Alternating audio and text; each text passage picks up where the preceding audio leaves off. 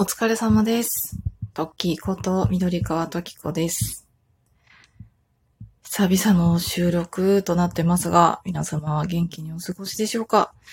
私は夏休みね、やっぱりあのお子さんのいる方もいない方も夏っていうのはね、元気にこう、ウェイウェイって行く、行く人もいれば、いやもちろん行く人と行かない人とどっちもかもしれないけど、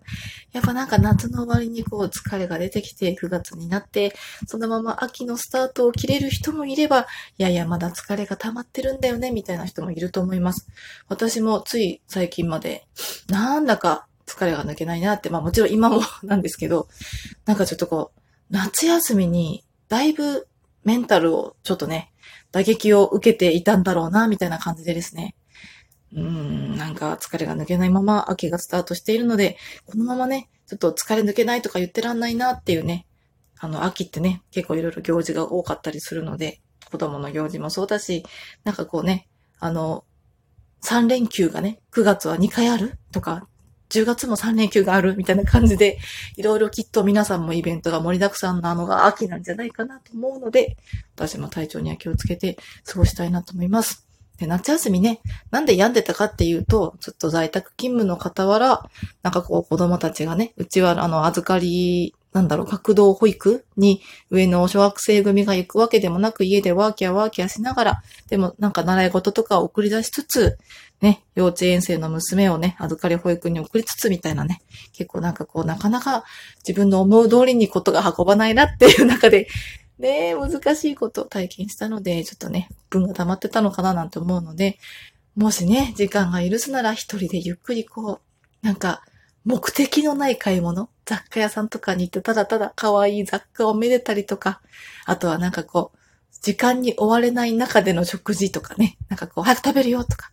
すぐ出るよとかじゃなくて、一人まったりゆっくりこう、なんか、それこそスタバに行くとか、そういう時間をね、作れたらいいんですけどね。まあなかなか夏休み中仕事もちょっと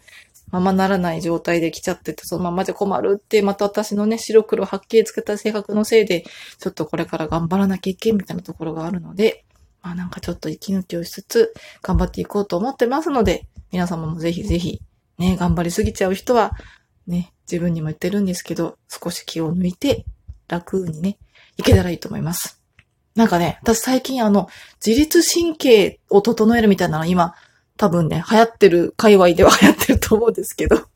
薄い情報でいつも申し訳ないんですけど、それでね、あの、誰かがね、テレビかネットか何かで、馬を見ると自律神経が安定するんだみたいな情報をね、見たんですよ。あ、そうだ。図書館かな？違う。本屋さんだ。書店に行った時に子供が本買いたいって言った時に、そういう本が売ってたんですよ。馬を見ると。自律神経がね、落ち着く安らぐから馬の写真集だよっていうね、その自律神経のための馬の写真集があったんですよ。あ、すごいと思って。本当は買いたかったけど、ちょっとなんかこう、買えなくて。なんかね、一応こう、家族の別に自由にお金使えないとかじゃないけど、旦那とかに言ったら、え、何それってなるかなみたいな、ちょっとね、こうね、妻のね、こうまたね、あの、気にしいなところが発動してしまって、ちょっと買わずに帰ろうと思って帰って、でもやっぱり、馬、気になる、みたいなね。今、馬娘とか競馬も結構ちょいちょい流行ってるじゃないですか。見たいなと思って、見たいな、見たいなって思ってたら、なんかちょっとね、夏の階段チックになっちゃいましたけど、インスタでね、馬の写真を配信されてるアカウントを見つけて、私はもうすぐフォローして、最近は自分のタイムラインに流れてくる馬のお写真を見ながらすごく癒されてる日々なので、もしね、気になる方いたらぜひあの、馬写真とかで検索していただくと、お気に入りのアカウントさんを見つけてね、なんかこう癒されていただければいいなと思います。私は結構その馬の写真を見ていて思うのは、本当になんか表情とか、あの、縦紙がね、目にかかる感じとかが本当に人間のようというか、なんかこうね、すごく表情とかも憂いを帯びた表情だったりとか、なんか馬の顔ってすごい人間臭いなと思って、なんか感情がこっちに伝わってくるようなね、そんな感じがするので、本当にぜひぜひ、馬、見てみてください。はい。というわけで、前置きが長くなりましたが、改めましてお疲れ様です。トッキーことみのりかわときこです。この番組は、無駄にシャイで、なかなか人前ではそう出せない、そんな30何歳？の、30の母トッキーが、独り言をね、皆様の前でちょっとね、あの、聞いてよって感じでおしゃべりしている、マイペースな番組でございます。えっと、久しぶりの収録となった今日、もう日付は変わってるんですけど、9月5日だから9月4日ですね。日曜日9月4日に、あの、仮面ライダーギーツっていう新しい番組が始まって、私もともとあの日朝が好きで仮面ライダーと特撮ヒーローとプリキュアと追っている身ではありましたので、ここで仮面ライダーのことについて話さないわけにはいかないなっていうね、勝手な、勝手な個人的な希望から今マイクを取っておしゃべりをしております。でね、今回仮面ライダーギーツ、もう私はね、あの、仮面ライダービルドから平成ライダーを見始めて、まあ、そこまで詳しいってわけじゃないけども、本当に一個人のね、あの、子供と一緒にも楽しいし、大人一人としても楽しめてる仮面ライダーがすごく好きで毎回追っているんですけれども、やっぱ今回私一つだけ仮面ライダー技術かっこいいなって思ったのは、まあ、バイクに乗ってるよねっていうとこ。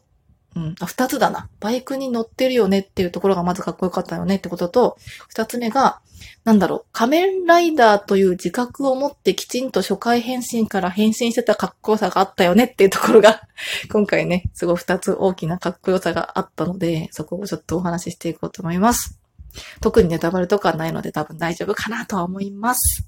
はい。で、まず1個目は、あの、仮面ライダーって基本あのね、バイクに乗るライダーですよね。仮面ライダーってついてるんだから、本当はそういうあの経緯で多分ね、昭和から来てるんだと、うっすらとした知識では思うんですけど、やっぱ最近、なんだろう、純粋にバイクに乗っている姿を、あの、今までのライダーさんって実はあんまり見てなかったりするんですよね。まあその、あんまりバイクにこだわってないというか、仮面ライダードライブとか私はちょっとまだ見れてないところでも、結構その、車に乗ってたりとか、あんまりこうバイクにこだわってないのが今時のその平成仮面ライダーなのかななんて私は勝手に思ってるんですけども、今回はね、なんかあの、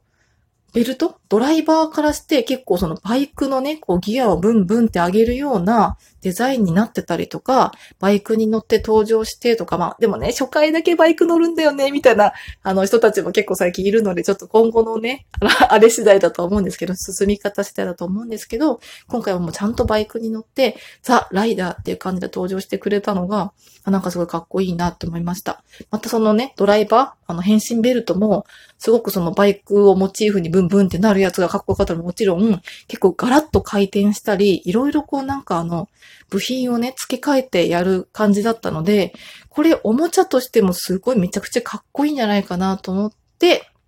私はね、まだ初回しか見れてないですが、仮面ライダーギーツかっこいいじゃんっていうふうに思いました。あと二つ目は、あの、最近のここ何回かの回では多分仮面ライダーが初回変身の時に、お、これはなんだみたいな、仮面ライダーの力とはみたいなことを知らないけど、変身してみるかというか、なんかね、こう出会い方がこう、偶然的な出会いをして仮面ライダーになったみたいな、最初はこう仮面ライダーになりたいってなったというよりは、必然でなったみたいな感じの流れは結構最近多かったんじゃないかなと思うんですけど、今回はなんかもう、その詳しい経緯はまだ明かされてないけど、本人が仮面ライダーになる、自分は仮面ライダーだっていうのを自覚してて、変身？なんかもともと多分その今回の主役の方が結構こうどっちかというと自分に自信のある方みたいなね、書かれ方をね、今日の1話目では感じたので、それもあったかもしれないんですけど、変身って言って変身した時に、もうなんかこう最初から自信たっぷりに仮面ライダーとして変身してくれたので、あ、なんか初回変身からすごいかっこいいじゃんと思って見ておりました。だからなんかその辺がね、すごく今回の仮面ライダー技術、かっこいいじゃんって思ったところだったので、また今後ね、どういう、あの、経緯で仮面ライダーになったのかとか、いろんな話が明かされていくのが楽しみだなっていうふうに思いました。で、うち、あんまり子供たちがっつり真剣に見てるっていう年でだんだんなくなってきちゃったんですけど、小学校高学年と低学年のね、二人の息子がいるんですけど、なんか、あの、上の小5のお兄ちゃんは、フォートナイトとか結構好きでね、やってたりする。まあ、スプラトゥーンとかもやってるけど、やってるたりとか、あとまあ、小学生の間にね、逃走中とかめっちゃ流行ってるんですよ。で、そういうのに関連するような、ちょっと今回、あの、勝ち上がっていくゲームとか、なんかこうね、あの、なんだろうな、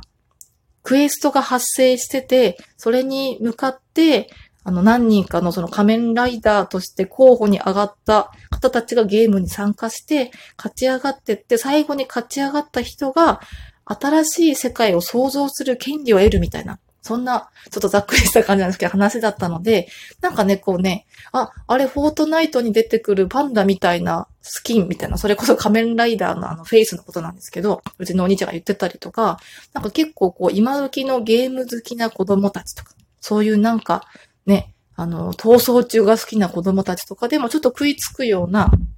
感じの話になってるんじゃないかなと思ったので、またね、なんかこう家族でも新しい興味が湧いて今までがっつり見てなかった息子たちが見てくれるんじゃないかななんていう期待も込めながら今日、あの、見ておりました。でもね、なんかここからは仮面ライダーとは全然違う話にはなってしまうんですが、最近ね、昔は私はもう星座待機して仮面ライダーもそれこそ特撮ヒーローもプリキュアもずっとね、3本連続で見てたんですけど、最近なんかいろいろね、こう子供たちも大きくなって、休みの日もね、暇じゃなくなっちゃったりとか、なんかもちろんコロナがね、まあコロナが落ち着いたとは言えないまでも、やっぱりいろいろ行事がね、再開したりして、子供会だったりとかね、なんかこう学校の行事だったりとかがあって、なかなかこうリアタイでこうゆっくり見るっていうのが、だんだんこう子供たちの成長とにつれてね、あの、できなくなってしまっていて、なんかこう、それに順応してあまり星座待機で見なくてもいいやと思ってしまってる自分が若干悲しくもありつつ、なんかね、ちっちゃい頃から見てた人とかはそういう成長をね、あの、帯びてるんだろうなと思うので、なんか、追っかけて私が少年から青年になるみたいな過程を今、母として経験してるのかなみたいなね、ライダーに対するね、思いを持って今、見てたりはしました。だからちょっと寂しい気もしますね。え、私あんなに日朝好きだったのに、あの、星座待機して見なくて大丈夫なの？あ、なんか、こんなに大好きな日朝さえ、私の好きなコンテンツじゃなくなるのか、みたいなね。あの、ちょっとなんか変な気にしいな不安とかはありますが、今後持っていこうと思います。というわけで皆様、今日もお疲れ様です